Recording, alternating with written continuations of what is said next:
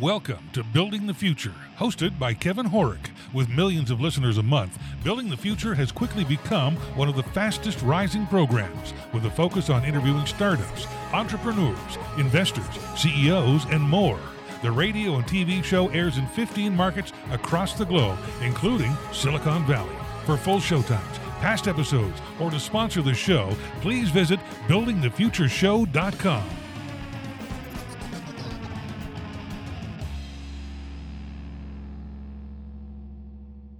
Today's show is brought to you by OnPay, the new standard in payroll.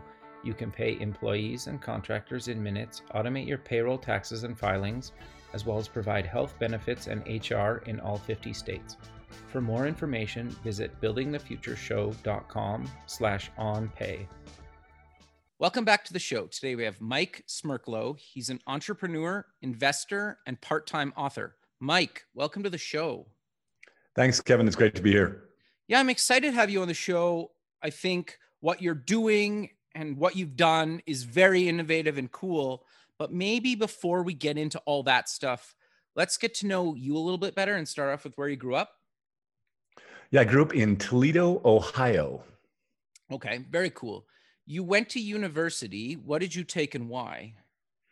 Well, a little bit of um, I grew up the first person in my family to actually go to college. Oh, interesting. So, so a little bit was um, what college would take me.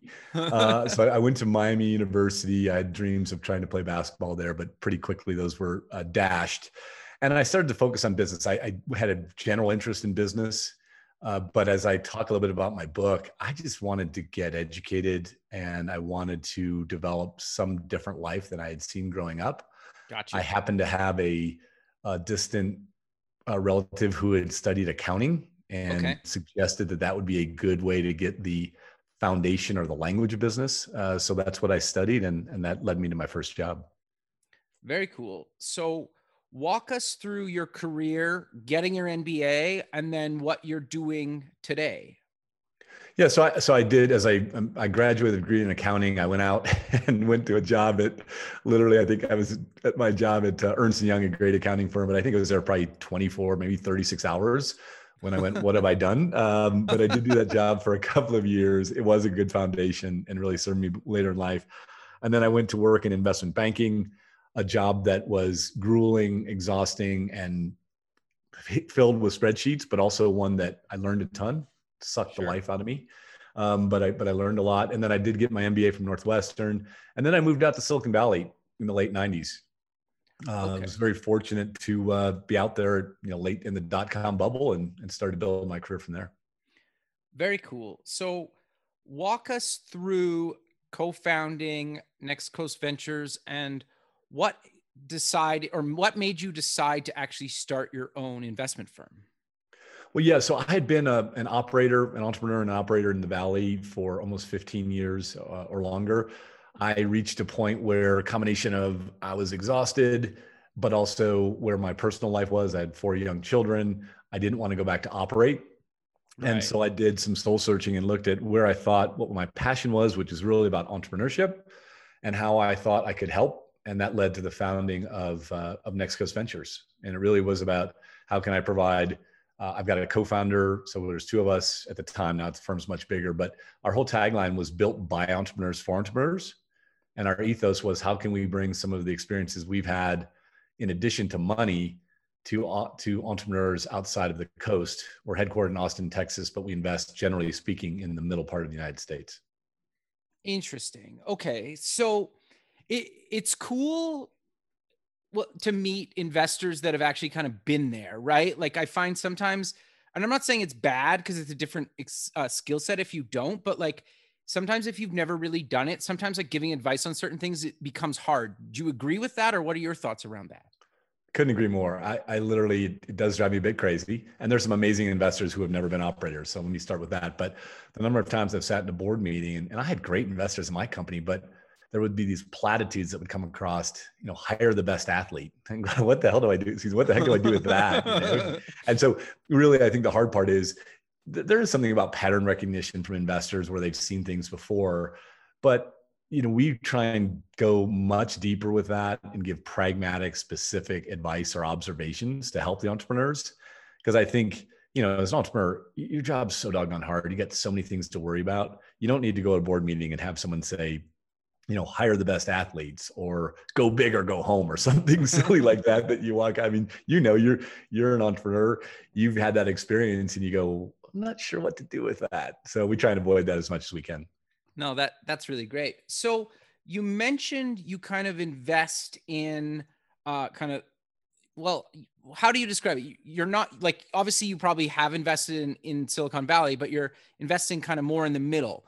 What does that mean and what industries do you typically like to invest in? And why? Yeah, great question. So we we invest in early stage technology companies. That means typically Series A, Series B, venture venture backed companies. Okay. Our average check size is five to ten million dollars. Um, we like to lead those rounds and take board seats. What that means, and when I say the when we say outside the coast, it's not it's not a specific geographic. Gotcha. It's more a mindset around capital consumption. A lot of the uh, companies in the valley, uh, certainly in the valley or or markets like that, are now raising hundreds of millions of dollars from day one. They're burning tremendous amounts of capital with the goal of building really outstanding, massive companies. We obviously love that game or, or, appreciate that game. That's not our game. We're looking for more capital efficient businesses, still disruptive and innovative, but not dependent on becoming a, a $10 billion business for our fund to work. Got you. Okay. So then is there specific verticals you guys like to invest in? Are you pretty open or walk us through that? Yeah, we tend to be. It's a relatively small firm. We got a quarter of a billion dollars, so two hundred fifty million dollars of assets under management. So it's not a massive fund.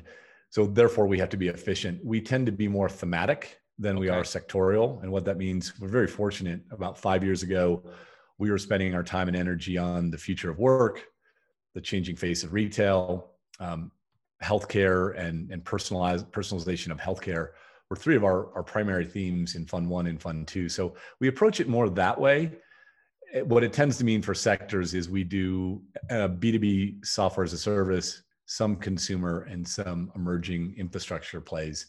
And then we avoid kind of everything outside of that because we're just we're not big enough to we're not going to invest in crypto or or cybersecurity, for example. Uh, those Got are just you. things that are too far out, too far afield, and, and we don't have the depth to really go deep on them. Okay, so you you kind of mentioned early stage Series A can you walk us through does a company need to be generating revenue before you will give them a series a because and you can correct me if i'm wrong but it seems like seed series a all the different investment terms depending on where you are in the country mean different things so i just want to get some clarification what does that mean to your like next coast uh, ventures exactly and yourself yeah, it's it's really funny. It's become a bit of a not just alphabet soup, but but very to your point, very geographic specific. Um, so when, when we think about it, we take ten percent of our fund where we put in what's more seed or innovation, and that typically I put that in the ideation phase. We, we think of it a little bit differently, which is there's ideation. You know, do you have a concept? Is there something there? Is there members of the team and a market that is easily to understand or explain? We put ten percent of the fund into that, and that's usually passive Got you. Our real bread and butter, uh, rather than using Series A, Series B, would be either you've got product market fit and you're looking to expand out your go to market capabilities. That's usually a Series A. Okay. Or you've demonstrated some success, your, your past product market fit, you've got some customers and you're starting to scale, but you really need to think about how to scale all aspects of the business, typically go to market being the primary one. But those are really the areas we play the most and and that tends to be in the next coast market to Series A or Series B. Okay, no, that makes a lot of sense. So for people that are looking to pitch you guys or potentially get funding from you guys, do you have some advice or what you guys are looking for? Does it really depend, or or walk us through how people can actually potentially get money from you guys? Yeah. So one thing we do on our website at Next Coast Ventures is we lay out all our themes. So we, we don't want it to be a mystery at all what we're looking for. So it's there. If you go to Next Coast Ventures, we just updated them kind of round two during COVID. It was a, an interesting house uh, house cleaning exercise. We said, okay, we've got our themes. Have we have we prosecuted them to the next level, which we did, and, and republished them. So that's all on our website, so you can see where our areas of focus are. And then secondarily, what we encourage, and I get asked quite a bit about how do we evaluate opportunities. It's very simple. It starts with how big is the market? Is it a market opportunity that's big enough to create venture-like returns?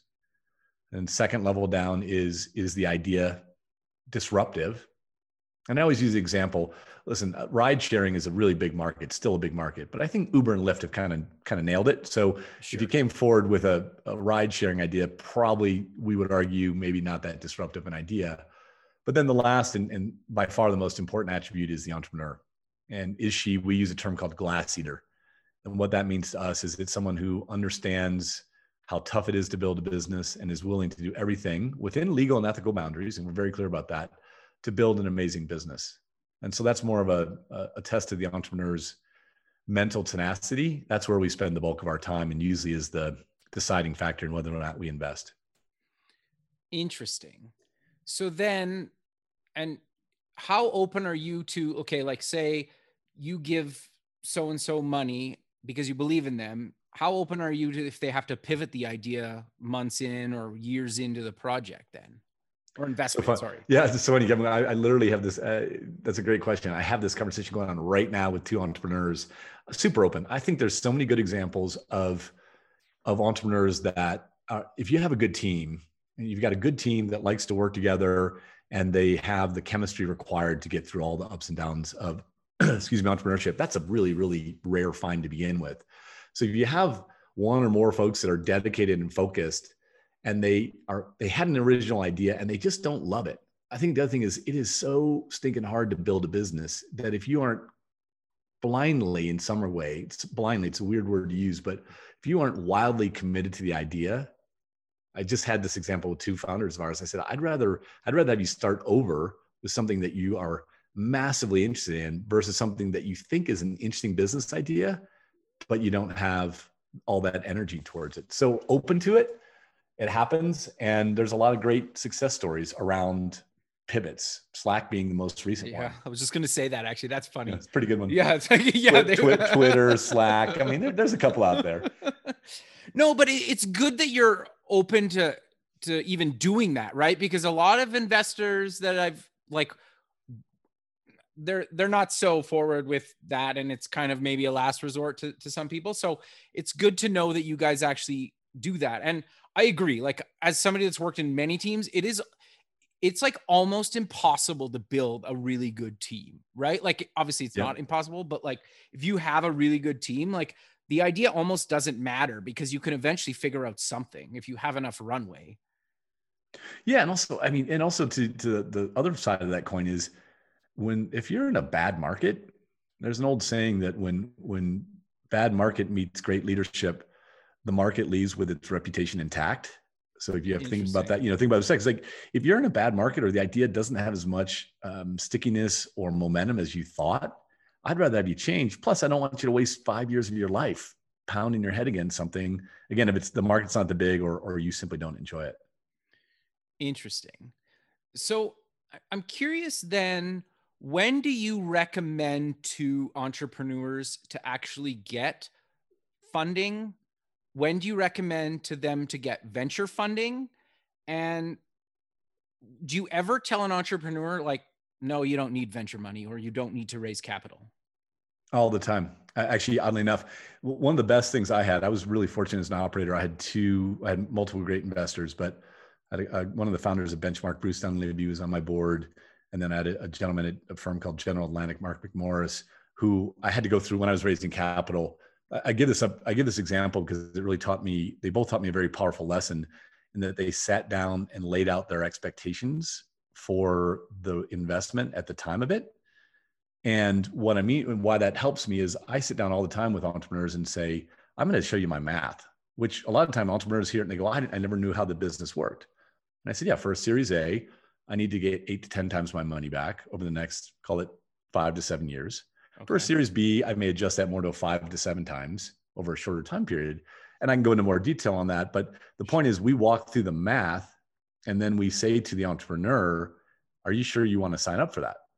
And and also, there's a lot of great businesses that can be bootstrapped, and you don't need to dilute yourself. That's the other thing I tell founders is you take on venture capital. One, you get to work with you know quote unquote nice guys like me, which maybe not always is, isn't always a blessing, but you, you've got a board you have to deal with, and then you dilute yourself. And so if you can have a business that you can bootstrap and maintain control and ownership, don't don't waste your time with venture capital. That's a that's a real a real blessing. So we we we have that conversation. And the other thing I'd add is also talking to entrepreneurs and saying, do you do you want what what are your expectations? You know, if you own 80% of a business and you could sell it for 50 million and you end up walking away an amazing opportunity, you walk away with 40 million bucks, that's a really, really great opportunity. Now, some people would say, I want more. I, you know, that's amazing. But, but I think just being thoughtful around or owning 80% of a business that can be sold for 10 million bucks, that's a great outcome too. Yeah. So just being thoughtful about understanding uh, there's a lot of, you know, fascination and press about venture capital deals and unicorn nonsense. Make sure that's right for you and for your business. Interesting okay i i agree with you. It's interesting that you you said like the like just the nonsense around kind of venture capital. I find and you can correct me if i'm wrong that you read about all this stuff around raising money and capital and these unicorns and whatever else that sure that's maybe like 1% that's happening in the valley but what you read about that like every company in the valley this is happening to it's like you read about like the 1% that's happening in the valley and it's probably not happening anywhere else across the country. And i just always kind of find it funny is so many people focus on that 1% but it's like there's nothing wrong with building a business that you make a few million dollars a year and you make uh 100 grand or 200 grand or whatever you need to live right and then maybe trying to raise money and and trying to get it to 10 mil 100 mil whatever. But it's just it's funny to me like to demystify some of the unicorn type mentality that you just mentioned. Do you want to talk about some of that or or, or maybe or am i out to lunch or what are your no thoughts no no no. well here's a here's an interesting fact. We, we were doing some fundraising work. So there's 600000 businesses in the us just okay. in the us 600000 businesses that generate between two and 100 million dollars or uh, 100 million dollars of revenue every year Okay. So that that that so don't even count the businesses that are less than 2 million. That's a staggering number of businesses. Sure. The vast majority of them have never raised any capital. They're profitable and the owner or owners tend to have a pretty good life. So I'm I'm passionate about entrepreneurship. It has had radically changed my life. That's why I wrote this book to inspire folks to to pursue entrepreneurship. I think it is complete nonsense for the world to focus on a handful of companies that have typically raised ginormous amounts of capital and have gotten to a very lofty status and valuation. That, that's a great subsection of population. But to me, that's like you know, the example I would use would be like looking at LeBron James and saying, uh, because I'm not LeBron James, I don't ever want to play basketball, or I'm not Tiger Woods, I don't ever want to golf. Yeah, I mean, just you know, it, it's it's silly in some regards uh, there are multiple ways to be successful an entrepreneur and the yardstick of uh, listen I, have we've got one in our portfolio company. We're very blessed. We had one last week that got announced at a, a 1.3 billion dollar valuation. Mm, Congrats, man. is phenomenal. But you know also the other thing i'd say is hey funding is is one step in the process. I think there's way too much celebration around funding because celebrate when the company gets sold or you know, even when it goes public, my company went public, you celebrated for about an hour. you know, you, go public, you get to celebrate, you celebrate for a weekend, and then you know you wake up to analyst calls on, on the following Monday, and you start to get back to reality pretty quickly. But my point is, you can really celebrate. There's a lot of false celebrations around milestones that are really aren't, in my mind, uh, milestones. Sure. So you mentioned the book. What's the book called, and why did you actually write the book? The book is called Mr. Monkey and Me, a real survival guide for entrepreneurs. It is a anti-memoir, so it, it really is not a uh, the story of Mike Smerklo. That would be a, a short blog post at best, um, but it really is uh, lessons I learned. I was fortunate early in my career, early in the valley, to see some great entrepreneurs. I worked for Marc Andreessen and Ben Horowitz, two wow. legendary entrepreneurs and now investors. I ran a business, uh, bought and ran a business for 12 years and took it from next to nothing through IPO uh, and then ran as public company CEO. And now I invest, I've invested in over 50 different companies at Next Coast Ventures. So pretty wide aperture for watching what makes entrepreneurs successful and not successful. The reason I wrote the book is I had found myself writing kind of as a hobby around the mental side of entrepreneurship. And I became increasingly frustrated that there just wasn't really good content. There's a bunch of lightweight blog posts that talk you you know what what did Elon Musk have for breakfast or what does Mark Zuckerberg you know do before 6 a.m. Those don't help anybody. Uh, yeah, that, that's that, 100% agree. You're really hungry, and someone gives you a bag of Doritos, right? And you know you eat them, and you're like, ah, I don't, I don't, I feel, I don't feel good. I'm still hungry. That to me is that lightweight content. And then the other end of the spectrum, there's some great, very specific how to write a business plan, how to uh, file for incorporation, all that stuff that's really important as well. But I didn't find anything that really talked about the mental aspect of entrepreneurship and how you could build a framework. And I, there's a formula in the book called the SHAPE formula that I have observed from myself and others about how you can build mental tenacity. And then I give specific tips at the end of every chapter to really try and help entrepreneurs either take the plunge into it or continue to be successful on their journey. That's why I wrote the book. Interesting. Okay. So can you maybe share some of the the tips and advice that you talk about in the book? Yeah, so um, I, I start off by giving a little bit of background to where my mindset was, and just to be clear, what what I read, Mr. Monkey, who's the real star of the book, the monkey, is my personification of fear, uncertainty, and doubt. Okay. And so, for whatever reason, I talk about some of my upbringing, which was uh, not exactly um, inspiring. I just was kind of plagued with uncertainty and fear and doubt around things. And but I would I, hold hold on. Sorry to interrupt you. But I think that in itself is inspiring to people, right? Because I, I think it, like the fact that you've had that, and I think majority of entrepreneurs, if not all, have that, and the fact that like you worked through it, you've become super successful, right? Like I think just to pause for a second there and interrupt you on that. Like, I think that's actually really important to mention again.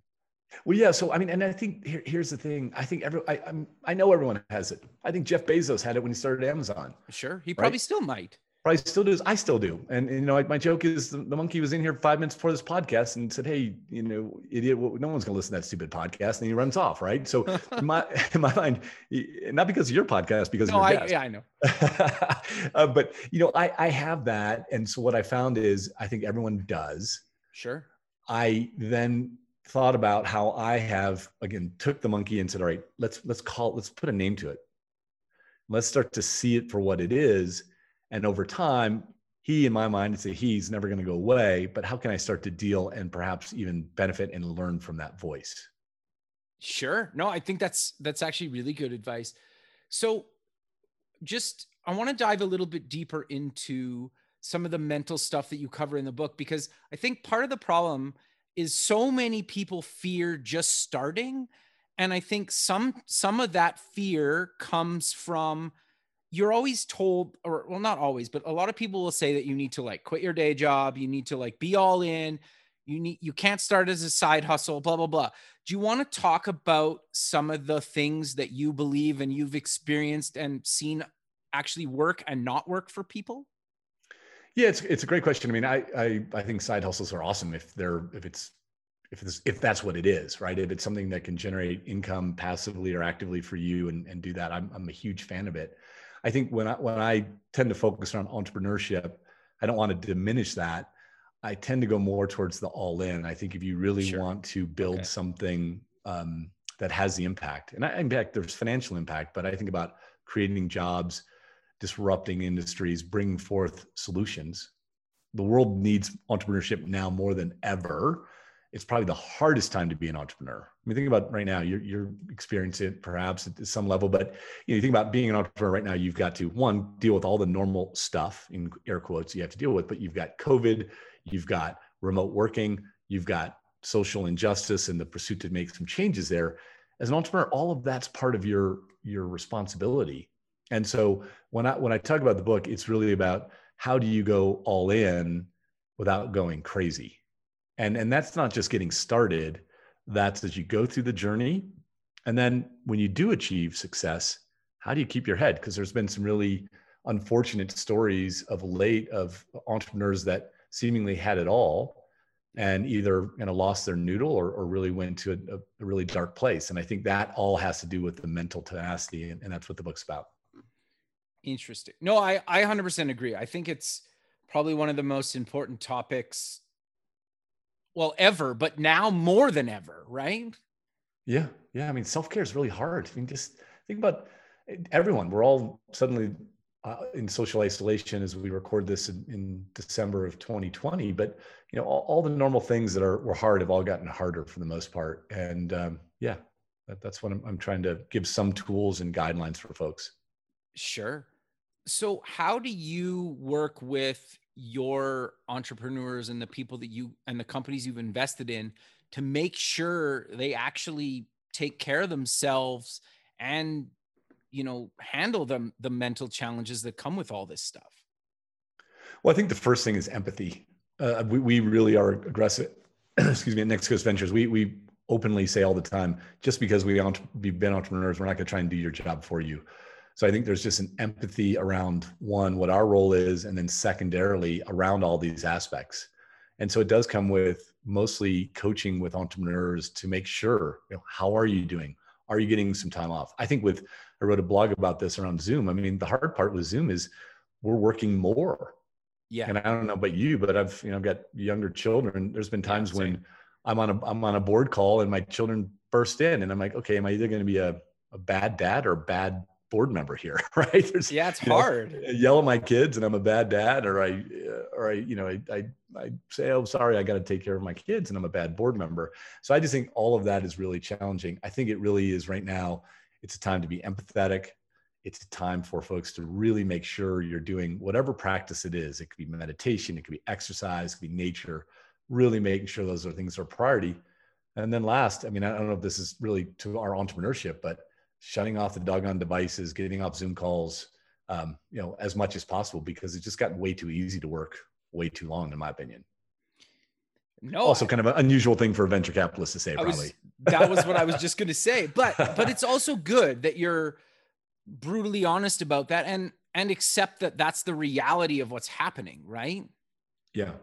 Because I think so many people, well, not just like they they almost don't seem to care, and it's like, well, do you want to work with that type of person or not? Right? You got to obviously make that call, but it's good to know that you understand and i think the fact that you've actually been an entrepreneur before you became an investor probably really helps with that opinion I think so. I think it does. Um, I hope it does. Um, and you know, and also I think really we were blessed at Next Coast to work with some amazing entrepreneurs. So a lot of them have this figured out better than I did, right? But but I do think there's there's that empathetic voice that comes through, and I think um, when you see that, and and when you're also meeting an entrepreneur and you're talking to them about it, you you pick up on it pretty quickly.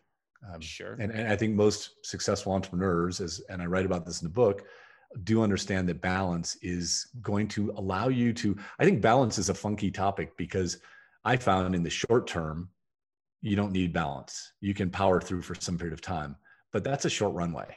And eventually, if you don't get balance and you don't have self care somewhere into your life, you are going to hit the wall.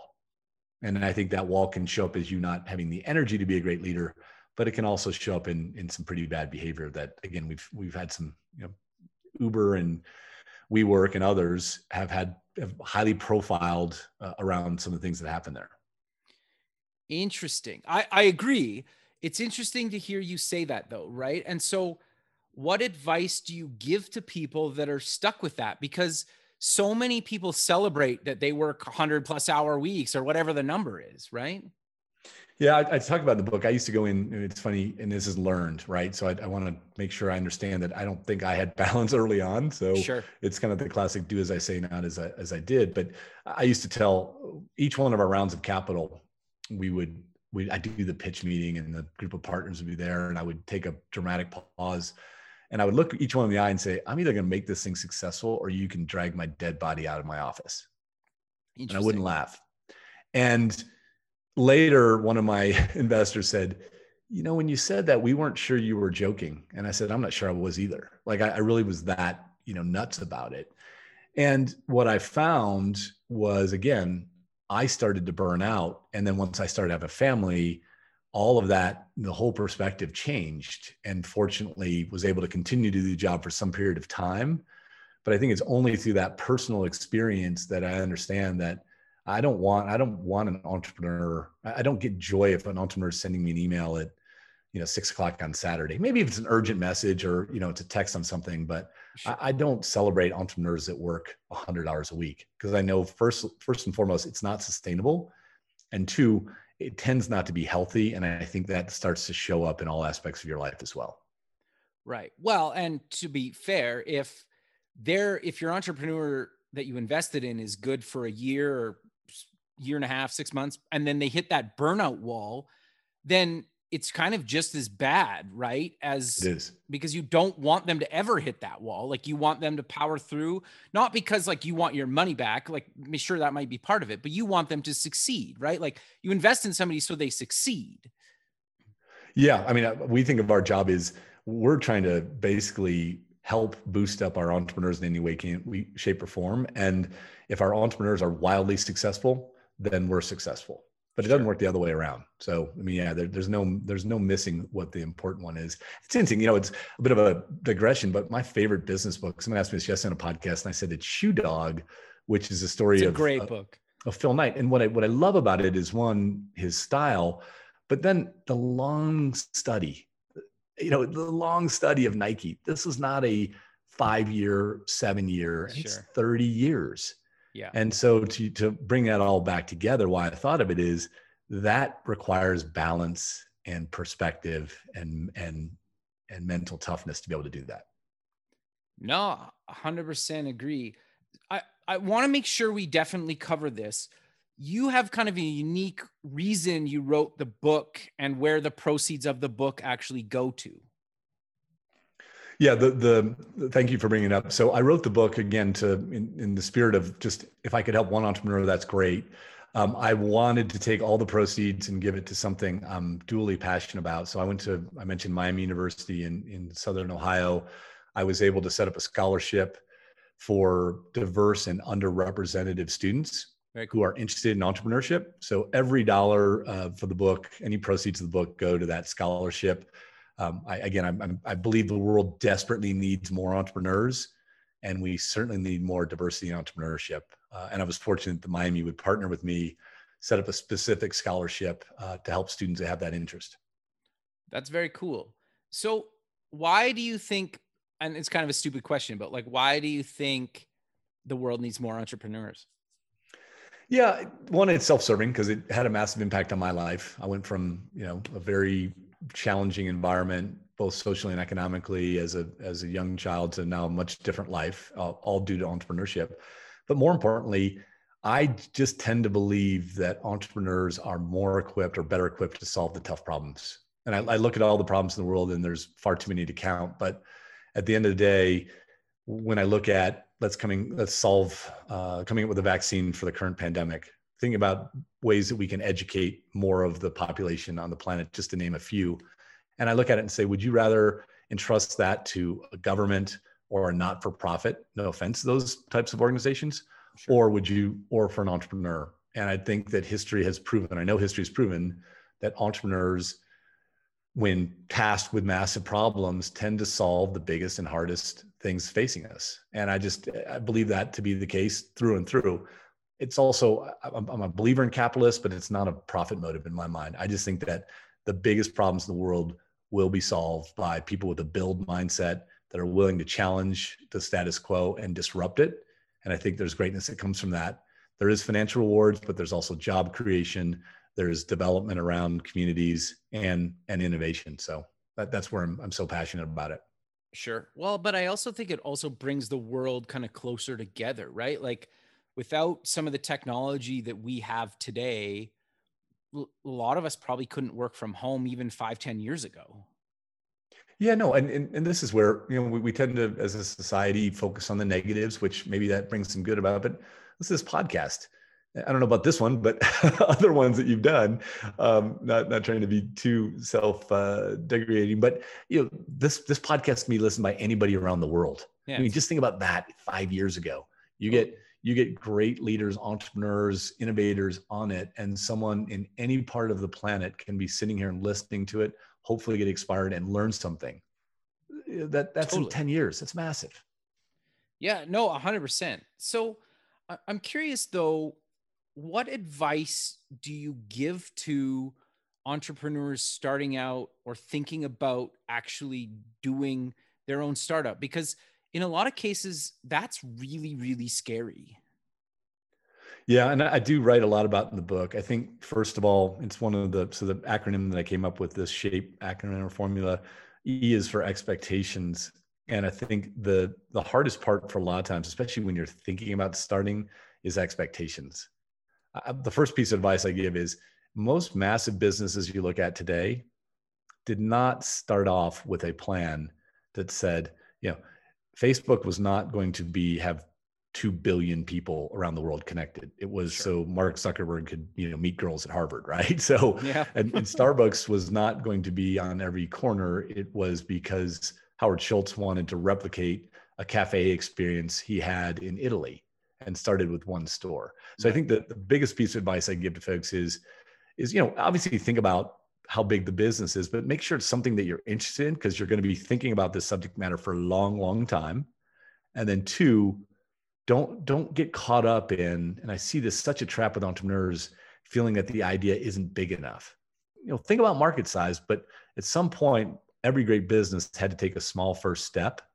Sure. And that first step is often the most important one because then it leads to momentum, and momentum can be really, really powerful yeah it seems like you just kind of need to get started because it's it's easier to kind of pivot and figure things out as you're kind of doing something than just sitting in front of a whiteboard like constantly just trying to brainstorm to be the next facebook right or or whatever you want to try to be yeah, and I mean, I, I, I think the technology examples, but let's, let's use Starbucks again. I mean, if you and I were sitting with a whiteboard and I said I've got an innovative idea for a coffee shop, we would think of a million reasons not to do it, starting with Starbucks, sure. right? Sure. But but maybe there's an innovation there. Maybe there's something you're going to do differently, or maybe your market isn't currently being served in the way you think it should be.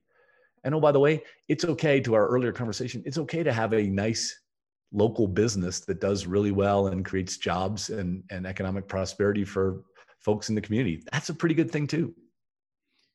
Yeah, 100%. That's yeah, it's it's interesting, right? Like I think the other thing that's interesting is there's so many good ideas all over the world, right? And it's not that you don't have to nowadays move to certain geographical hotspots to be successful. Do you agree with that? Absolutely. I mean, it's interesting in technology and otherwise. We we started the firm called Next Coast Ventures for that very that very premise that there were a desire by entrepreneurs to a the tools have gotten so so much better you know, compared to even 15 years ago or 10 years ago, the, the ability to start a company, it's never been easier from a capital perspective or access. Just think about AWS or, or similar services, what you're able to do on that. And then two, with the remote working tools, you can build a business anywhere. Uh, and I think that three folks are starting, I think COVID have done of all the negatives. I think one of the positives it's done is really focused on place and had a lot of people start to say, huh, do I really want to commute? Not, do I want to live in the Bay Area? I did for 20 years. It's a magical place, but do I want to commute an hour and a half, find struggle for parking, pay exorbitant rents just so I can go sit in an office? Or maybe I'll do that in Bozeman or Austin or or someone similar or my home, you know, in the mountains. That's the beauty of, of what's happened the last six months, I think. No, I 100% agree. Well, and I also think too, as an entrepreneur, you start looking at, well, how can I grow into new markets? Because we have this technology now. I can actually maybe serve a certain market in another country because, well, we're all at home, right? Yep. Or yeah. whatever, right?